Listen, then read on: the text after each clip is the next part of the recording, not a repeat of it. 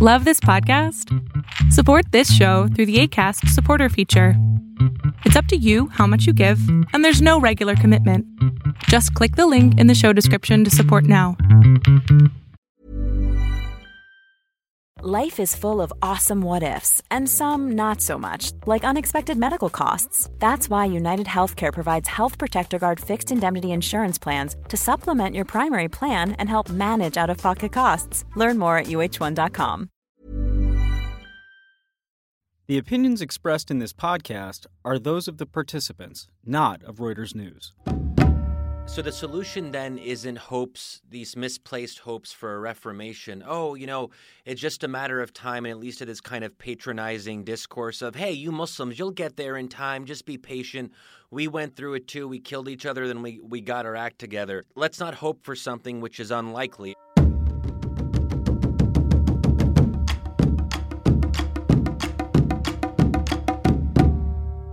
Can church and state be separated in an Islamic society? And is that even desirable? This week on War College, we talk about Sharia and how it fits into the politics that shape our world.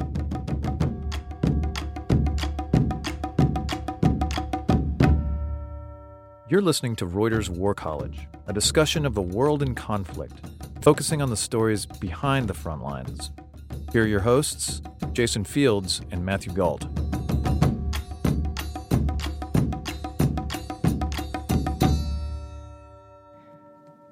Welcome to War College. I'm Jason Fields with Reuters. And I'm Matthew Gault with War is Boring.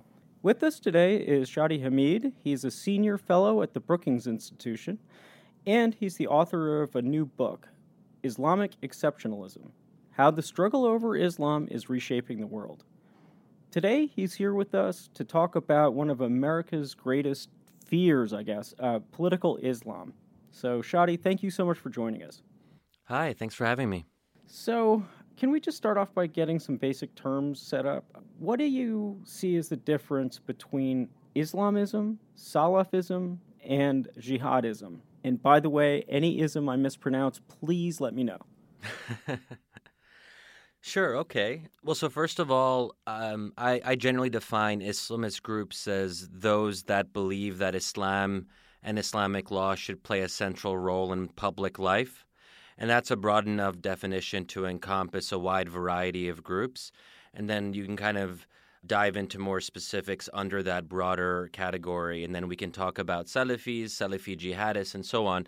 Salafis are, are often referred to as ultra conservatives, which is fair. They are at least more literalist than most Muslims in their interpretation of the Quran and the sayings and deeds of Prophet Muhammad and they tend to just have a stricter interpretation of Islamic law and less room for, let's say, allegory or kind of creative reasoning and they try to stick to the letter of the law, at least in theory. Um, so those are Salafis. And Salafis are also, I think, characterized by how they view sovereignty. So they tend to believe in a kind of absolute sense of divine sovereignty, which is why many of them are skeptical of parliaments and electoral processes because they don't believe parliaments should be as involved in passing legislation because that infringes on God's role as the sole lawgiver. So that's one of the key divides between ultra conservative Salafi types and then more mainstream Islamists like the Muslim Brotherhood in Egypt or the AK Party in Turkey or Ennahda in Tunisia. So I often will make a distinction between mainstream Islamists and more kind of extremist Islamists. And, and obviously, there's a spectrum in between. And that's where the jihadists come in, who are the true extremists on the far right, or in the case of ISIS, the far, far right. And um, those are groups that very much believe in jihad, that jihad is not just an optional thing, but it's incumbent upon all Muslims. At a time when Muslims are facing various challenges from the West, jihadists would argue that Muslims have to fight not just against the West, but also against um, kind of apostate regimes that don't implement Islamic law correctly. And when you say Islamic law, do you mean Sharia law? And if you could kind of expound on exactly what Sharia law is for us. Yeah, so we can talk about Sharia. So Sharia isn't just law in the kind of narrow sense of rules and regulations. It's a very diverse and rich tradition and it's not always about very specific things. So when you when you say Sharia to a Muslim, they just oh, that's God's path, or it's so it's it's almost more all encompassing. But when we talk about the more legal aspects of Sharia or Islamic law, then you get more into the discussion of rules and regulations and how to apply them in the modern era, what that means in practice, and Sharia should not be a stand-in for strict interpretation of Islamic law. I think that's often how it's used in public discourse. But there are there are more progressive interpretations of Sharia. There are more extreme or literalist interpretations of Sharia. Um, and Sharia also includes things that most practicing Muslims do. So you can't, you won't, there's no way to know how to pray, for example, five times a day without Sharia because those guidelines are in the Islamic tradition and you can't just make that up. You have to find that from the original sources, and otherwise, people wouldn't know how to pray. So, in that sense, Sharia isn't just about public life and public law, but also about private practice. To understand exactly how this works, I think you know, if people from more of a Judeo-Christian background, I mean, there's this understanding of you know, 10 commandments. I mean, there's 10 specific laws that everybody knows. They were on tablets, and there's some interpretation, but I think that's an idea that everybody sort of gets behind as fundamental to the concept of justice. Is there anything like a 10 commandments that is a basis of Sharia law, or is it something that's based more broadly on the whole of the Quran and also the Hadith, which are, if I have this right, of the sayings and also stories about how the prophet actually lived. Yeah, so the two main sources of Sharia are, you know, as you said, the Quran and the Sunnah, or, or the, the, the, sayings and deeds of, of the Prophet, including the Hadith, which, you know, people talk about and all that. So those are the two kind of core sources. But then you have, you know, after the Prophet dies and after the early generations pass and you – you have the Muslim community facing these very new situations. They're capturing territory, you know, really across the world, including in, into parts of Europe. So they're dealing with new challenges, and that's where scholars have to interpret and use analogy and different types of reasoning to figure out how to apply the message of the Quran and and the prophetic sunnah to new circumstances. So in that sense, there's a lot of scholarship. There's centuries of scholarship and legal commentaries. So it's not enough to just pick up the Quran and say, "Hey, I'm going to find Islamic law here." And that's I think an, a, a very common misconception. Um, you have to look at really centuries of Islamic tradition. Now, there are some Muslims who argue that hey, forget all those legal commentaries and that rich, diverse tradition. Let's just go back right to the source. And that's that's more how Salafis, these ultra conservatives, look at it.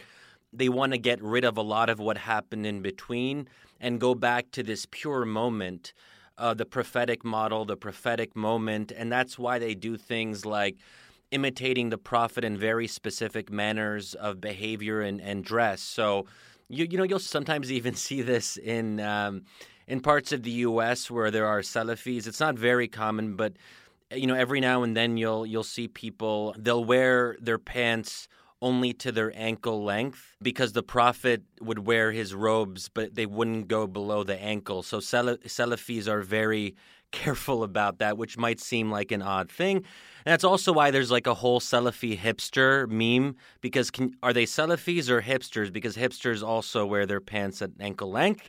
So you know, anyway, that's just one example.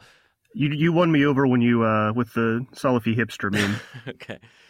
So the other thing I wanted to just to mention is I think there's a lot of confusion when we talk about Sharia because there isn't really something equivalent in Christianity in quite the same way. I mean, the closest thing you have is canon law, and then obviously you have the Ten Commandments, which applies to you know both Jews and Christians in theory, but that doesn't quite capture the what Sharia is really about because Sharia covers much more things than just hey the basic Ten Commandments, or if you look for example at canon law, which is more about the internal hierarchy of the of the church and its surroundings and rites and rituals and it doesn't go into public law and the state and governance as much. So it's and if there's no equivalent to Islamic law in the Christian tradition that's where you get a lot of the confusion where when Christians are trying to understand Islamic law there isn't a key anchor and that's also why I would argue, and this is one of the arguments I make in, in my book, that Islam in this sense is fundamentally different than other religions and certainly Christianity. And that makes it, I think, hard sometimes for Westerners to grasp some of these concepts because they're not really there in the Western tradition as much. Do you think this is part of why Islam and Islamic countries have resisted secularization? Yeah, because you have this big thing called Islamic law, and you can't, it's hard to convince people to give that up. No one in the U.S., even far right evangelicals, are talking about, well, first of all, they, uh, well, there isn't something called Christian law. Even using that phrase would be weird. If you're talking about Catholics, Catholic um, conservatives aren't talking about, oh, we want to implement canon law. It wouldn't even make any sense. So there is this thing called Sharia, which people have different interpretations of, but oftentimes if you ask someone, they'll have a positive impression of that word. Because for them, it, it's it's synonymous with justice and promoting good and promoting social order and whatever it happens to be. So the question then is, how do you try to adapt Islamic law or make it more relevant or in some cases make it make it less relevant if you don't want it to play much of a role in the modern era. And that's what muslims are debating right now. But there isn't an easy solution where you tell people hey religion should just be private. You can pray and fast and do that in, on your own time but don't bring that into the state or into public law. That's a harder case to make because people would say why and that you have to really go back to the founding moment too that prophet muhammad unlike jesus was not just he wasn't a dissident against the reigning state. He became a head of state. He was a state builder and he was in a very basic way a politician. So the religious and political functions are intertwined in the person of Muhammad.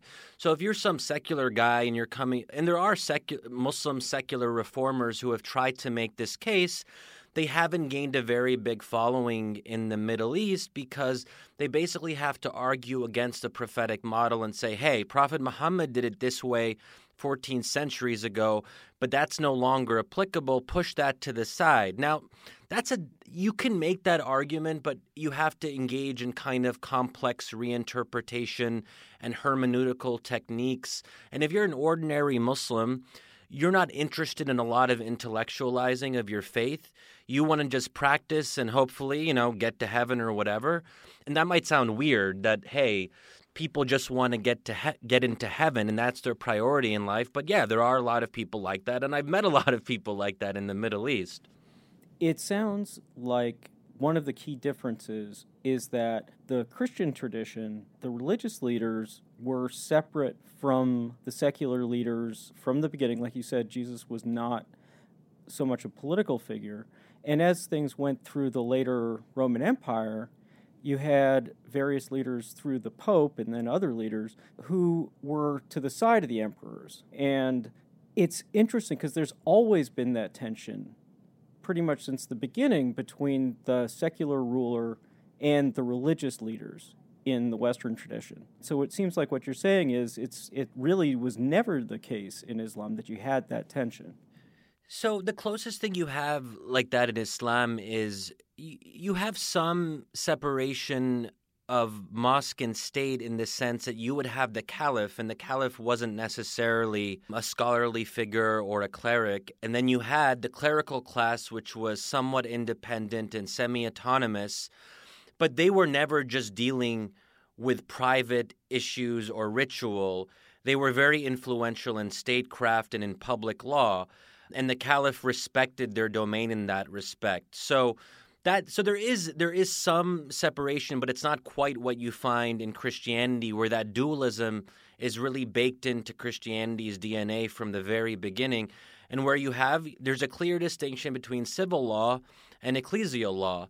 Um, and you even have this idea of the um, the temporal world being fallen to sin, which is why you had spiritual brotherhoods and sisterhoods where people would essentially wall themselves off from everyday life and that was a way to avoid they wanted to be closer to the kingdom of god rather than the kind of kingdom of men if you will. And so there's always this this sense of of these different worlds and they can interact and they can intersect but in the end there is the place of civil law and then there's the place of religious law and you don't quite have that in in the islamic context not nearly to the same extent even if you want to argue there's a little bit of that so do you think that this lack of distinction is part of what has left the West so afraid of, you know, at least uh, what's perceived as Islam?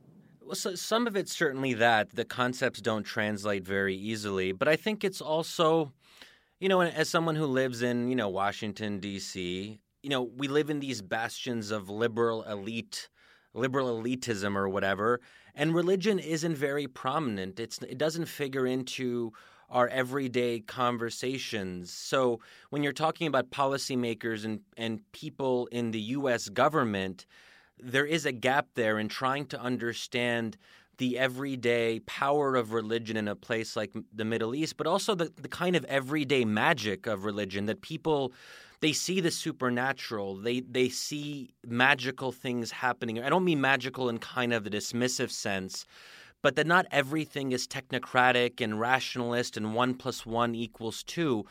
Politics is more, there's more of that emotional resonance because people aren't debating just policy, they're debating the fundamentals of who they are. I mean, the very nature and meaning of the nation state, the role of religion in public life. Should the state be ideologically or religiously neutral, or should the state promote a particular conception of the good life. So it's these almost kind of metaphysical ideas that really affect people on a daily basis. And I don't, you know, and maybe it's changing now in Europe and the US that we are having our political conversations are less about policy and they're more about who who are we as Americans and there are two Americas now apparently. And with the rise of Donald Trump and the rise of white nativism and hyper nationalism and xenophobia in the US and Europe and so on. So I think that we're getting more a taste of that, but when we get a taste of that here in the US, it's not so much in the form of religion, it's in the form of ethno nationalism or white nativism. And I think people are still having trouble relating to the relevance that religion has, and I would argue will continue to have in the Middle East. And it's almost like, wait, these people, you know, how you know, we live in the modern era, we live in the 21st century. Why can't these people get with it? And I think there's a kind of there's an implicit and sometimes explicit frustration when we have these discussions after usually we have these discussions every time there's a terrorist attack and it's like oh, you know, what's going on here? How do we make sense of it? And I think there's an anger that, hey, why can't Muslims get their act together? And um, I think that's unfortunate that there isn't more of an effort to try to understand. So even if Islam is different, that doesn't necessarily have to be a bad thing. And I think that we as Western liberals, and I, I mean here small L liberals who believe in the classical liberal tradition, we believe everyone should be liberal in the sense of believing in these non negotiable rights and freedoms, gender equality, minority rights, and all of these things that we think we're so evolved on. And maybe we are, but not all people's societies and cultures are necessarily going to go in the same trajectory of reformation, enlightenment, secularism. And I think that we think that the, the arc of history bends in this direction when we see people who are seemingly defying that arc of history we're confused. How is this possible in the modern era?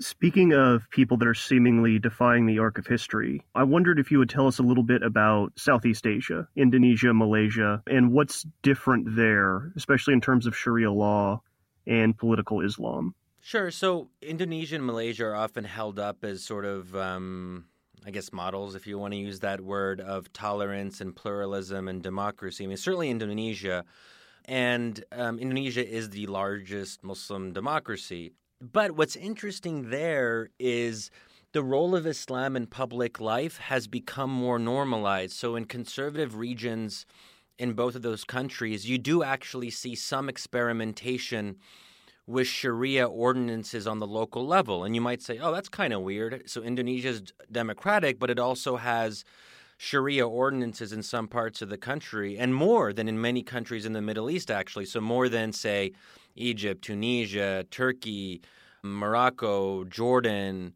So that seems counterintuitive. But if a country is democratic and leaders are democratically elected, it means they have to be more responsive to popular sentiment.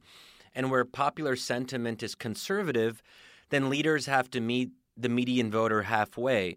And what's really interesting is that this isn't just coming from Islamist parties, even so called secular parties, and in both of those countries, ostensibly secular parties are ruling. You see them very comfortable using the language of religion. You see them talking about the implementation of Islamic law.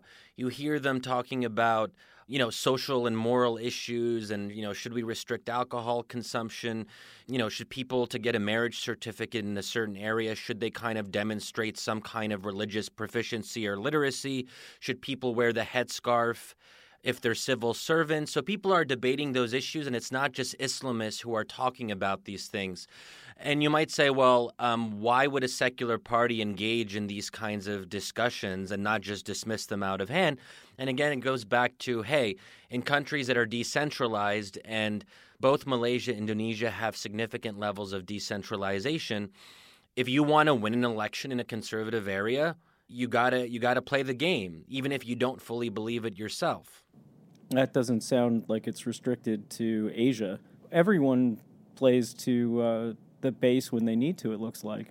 Exactly. So let's say here in the US, if 80% of Americans believed in Christianity playing a larger role and that would affect issues like um, gay rights or the teaching of evolution. And in some states, you do actually have that tension where local legislatures or state politicians have pushed back against LGBT rights, or they don't want evolution to be taught in schools. There are debates about school prayer.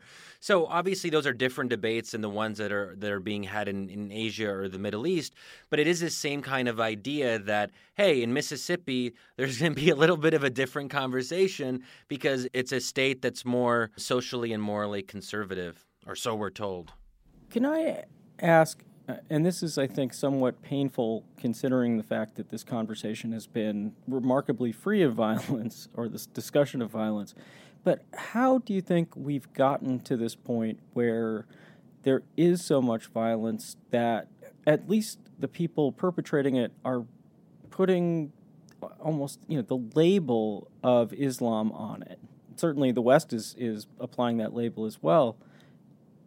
How do you think we've gotten to where we are now? Hi, this is Craig Robinson from Ways to Win, and support for this podcast comes from Invesco QQQ the official ETF of the NCAA. Invesco QQQ is proud to sponsor this episode and even prouder to provide access to innovation for the last 25 years. Basketball has had innovations over the years too. We're seeing the game played in new ways every day. Learn more at Invesco.com slash QQQ. Let's rethink possibility. Invesco Distributors, Inc. You should celebrate yourself every day, but some days you should celebrate with jewelry. Whether you want to commemorate an unforgettable moment or just bring some added sparkle to your collection, Blue Nile can offer you expert guidance and a wide assortment of jewelry of the highest quality at the best price. Go to BlueNile.com today and experience the ease and convenience of shopping Blue Nile, the original online jeweler since 1999. That's BlueNile.com. BlueNile.com. So I wouldn't want to give the impression that the violence that we're seeing in the Middle East is all all about religion. Yes, some of it is inspired by a religion, and that's a factor that we have to take into account. But obviously, politics matters. And even if we want to talk very specifically about the rise of ISIS, ISIS wouldn't have risen to prominence if it wasn't for governance vacuums in Syria. So ISIS was able to gain traction in Syria, revive itself, and spill over into Iraq. Why? Because there was a civil war going on, and the Assad regime had lost control over parts of its own territory. So the political context is very important. You don't see ISIS setting up shop and having a state in Morocco or Jordan. Why? Because there are governments there that control their own territory. They are somewhat legitimate in the eyes of their own people, whatever their faults might be. So ISIS can't really gain a foothold there. So we have to look then at how religion intersects with politics. And religion becomes a much more powerful force in context of civil war. And this is why whenever people say, hey, you know, why aren't there more moderate rebels in Syria? And I think to myself, okay, we're telling people that they have to be nice, fluffy moderates in the midst of a civil war when they're fighting and dying for a cause. That's not the way civil war works. Civil wars are conducive to radicalization. The moderates lose out because they're less comfortable with violence, so on and so forth. So that's one thing I would say. I would also say that violence is effective, unfortunately, more often than we like to admit. And that to me is the sad lesson of the Arab Spring. I mean, the, the lesson of the Arab Spring was supposed to be, oh, people power, peaceful protests, and all that. But when people are in the streets and they're facing off against tanks, and the international community doesn't want to support them or, or speak out for their rights, then these protesters will oftentimes get killed. And then the question is how do peaceful protesters dislodge authoritarian regimes that want to stay in power at any cost or willing to shed the blood of their own citizens? And that's what we saw in places like Libya, Syria, Bahrain, even Egypt in a later period with the military coup in 2013. So violence in these cases actually worked. So democracy has not been very successful. It, it, has not taken root. And like I said, in the case of Egypt, which was one of the democratic experiments, as flawed as it was, when the message gets sent that, hey, there can be a military coup against a democratically elected government, which in this case was an Islamist government, so Mohammed Morsi and the Muslim Brotherhood, and um, so, yeah, they might have been problematic, and we don't like Islamists and all of that, but they're democratically elected. But the international community's response to the coup was to basically accept it and in some ways support it and legitimize it.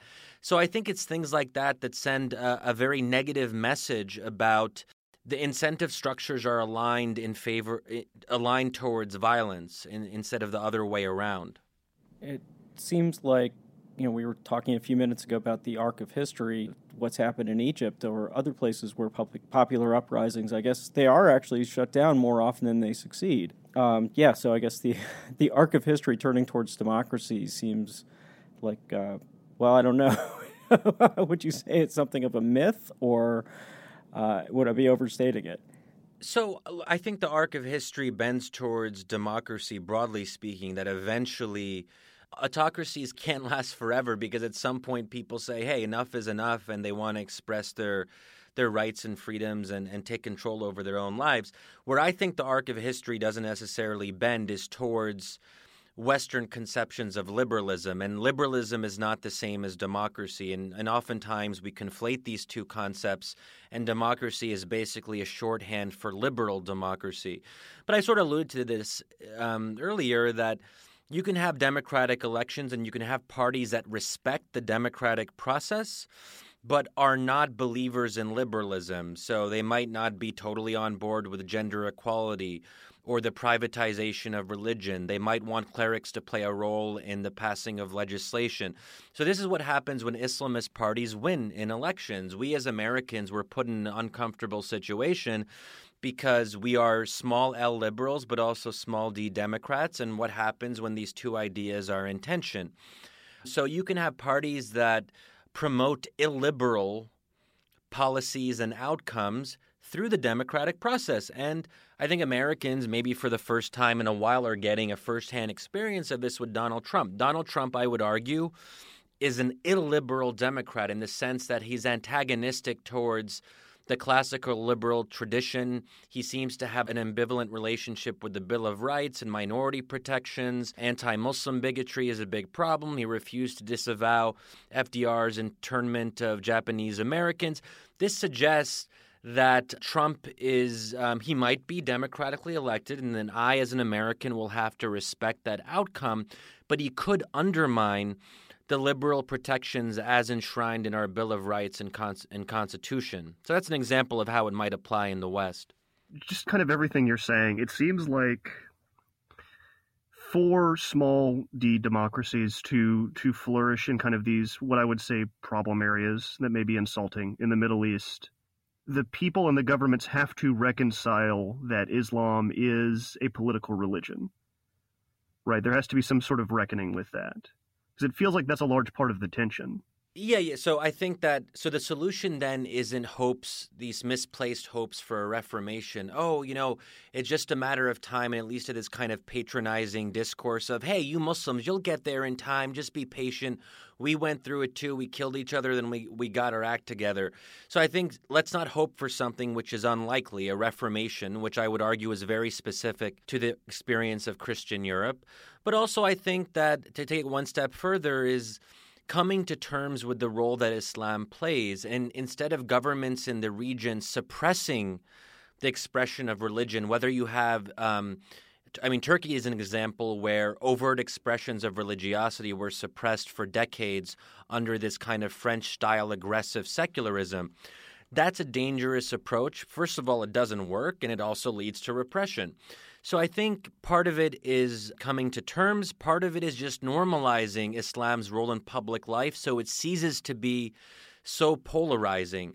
And I think one way to do that or approach that is to promote power sharing arrangements between Islamists and secularists or postpone controversial debates about Sharia until after democratic transitions are secure and consolidated. The danger is when you have these debates very early on when a transition is still fragile, there is a danger that the whole democratic process will collapse because passions are are are just so raw and existential between different parties and groups over these very controversial questions on religion and the nature of the nation state and so on.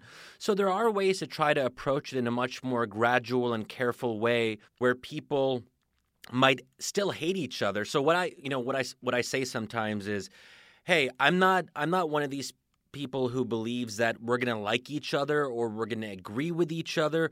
I think people hate each other sometimes for legitimate reasons and we shouldn't be under this impression that hey, if we just talk to the other side, we're all going to get along and understand the other. Not necessarily. Sometimes you talk to other people and you're like, "Hey, we have fundamentally different visions." Of what the state should be.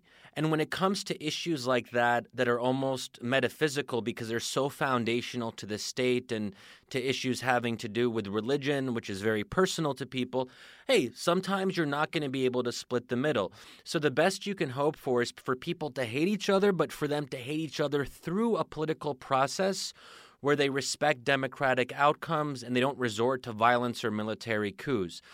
Um, and what that means in the long run is that the hope eventually is that people find a way to work these differences out on the question of Islam and its role through some kind of dialogue process where not everyone gets what they want, but people learn to live with it. And this is where I think Tunisia is maybe one of the few examples, but also, like I said, Indonesia and Malaysia. The democratic process is continuing in Indonesia.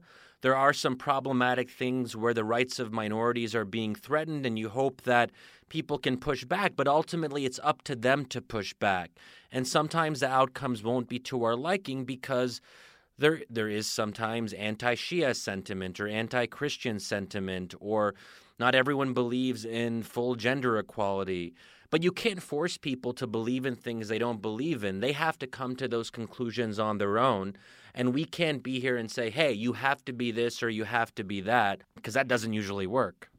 It's not like, even if you don't resort to violence, I guess, it's not that people or countries don't try to impose their values on others anyway, right? I mean, do you think that this country or any other will actually just be able to take that big a step back and just say, hey, what you're doing, that's culturally appropriate for where you are? Do you think that a place uh, like the United States should step back? So I think that we should stand for our values, but I think that we have to prioritize some things over others.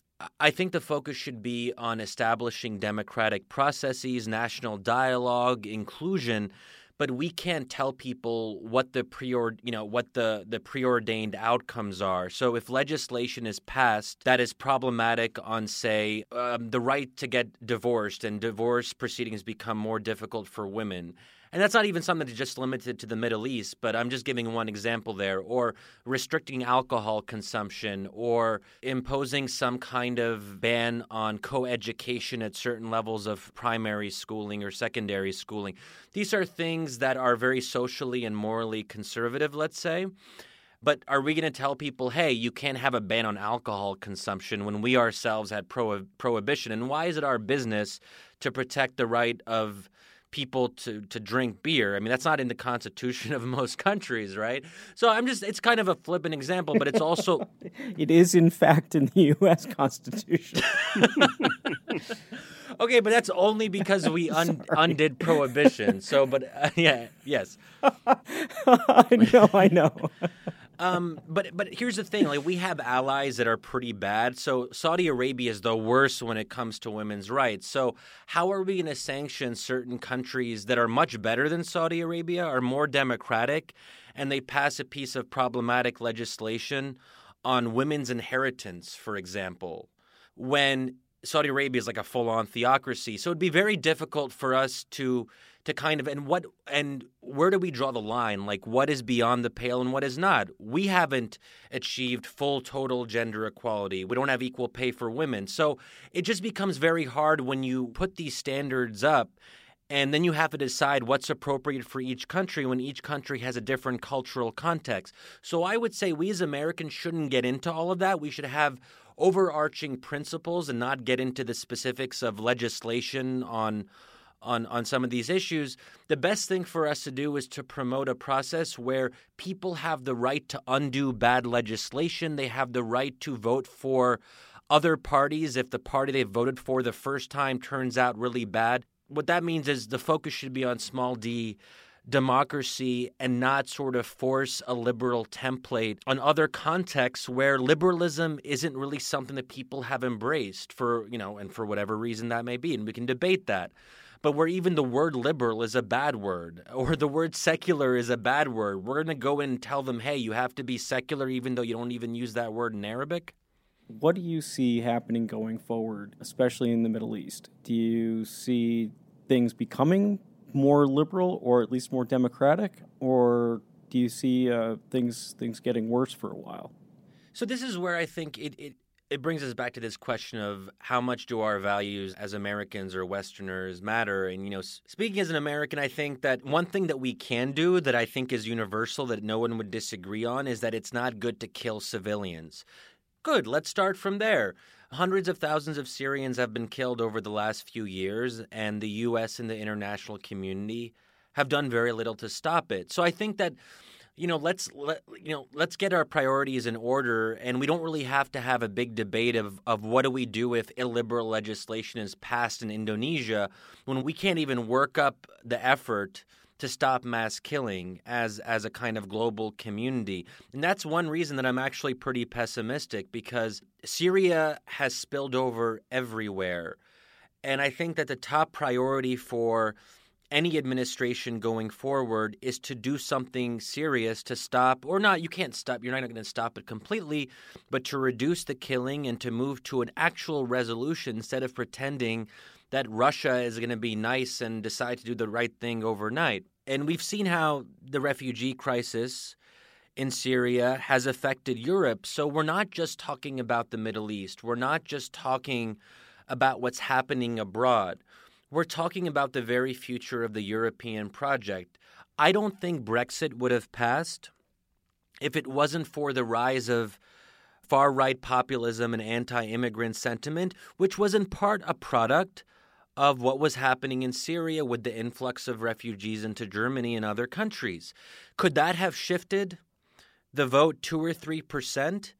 I think it could have. So I think that's the kind of way we have to look at this that what's happening in the Middle East will affect the rest of the world. Um, so let's try to do what we can to promote the end of conflict and to help resolve civil wars. Um, and that can sometimes require a credible threat of military force to get people to come to the negotiating table. Some people will not negotiate in good faith unless there's a credible threat of military force. That's just one example, and that's the bigger point here is that I'm pessimistic that the international community is going to play that leadership role. And I think we're going to see a situation where of violence and civil war in many in many countries in the Middle East for the foreseeable future for many reasons but including the reason that we've talked about I hope that they'll improve but I don't think we should go into it with a lot of optimism we should go into it with pessimism but we should think to ourselves what can we do to make it at least a little bit better and we shouldn't give up hope and resign ourselves to pessimism because we all have agency, right? The international community has agency. The U.S. has agency. We are still, I think, a, a superpower or whatever, I think. Or we're not that anymore. I don't know. I think it depends on who you ask. Thank you so much for joining us today. Thank you for being here. Thanks so much for having me. It was my pleasure.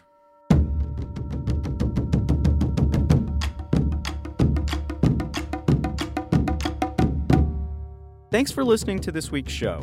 None of these issues are simple, but we hope this conversation was informative. Send your comments to us on Twitter. We are at war underscore college. If you enjoyed the show, subscribe or tell us how we're doing on our iTunes page. War College was created by me, Jason Fields, and Craig Heddick.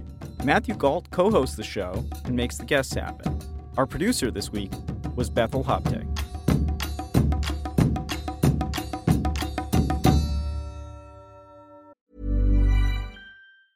Even when we're on a budget, we still deserve nice things. Quince is a place to scoop up stunning high end goods for 50 to 80% less than similar brands. They have buttery soft cashmere sweaters starting at $50, luxurious Italian leather bags, and so much more. Plus, Quince only works with factories that use safe, ethical, and responsible manufacturing. Get the high-end goods you'll love without the high price tag with Quince. Go to quince.com/style for free shipping and 365-day returns.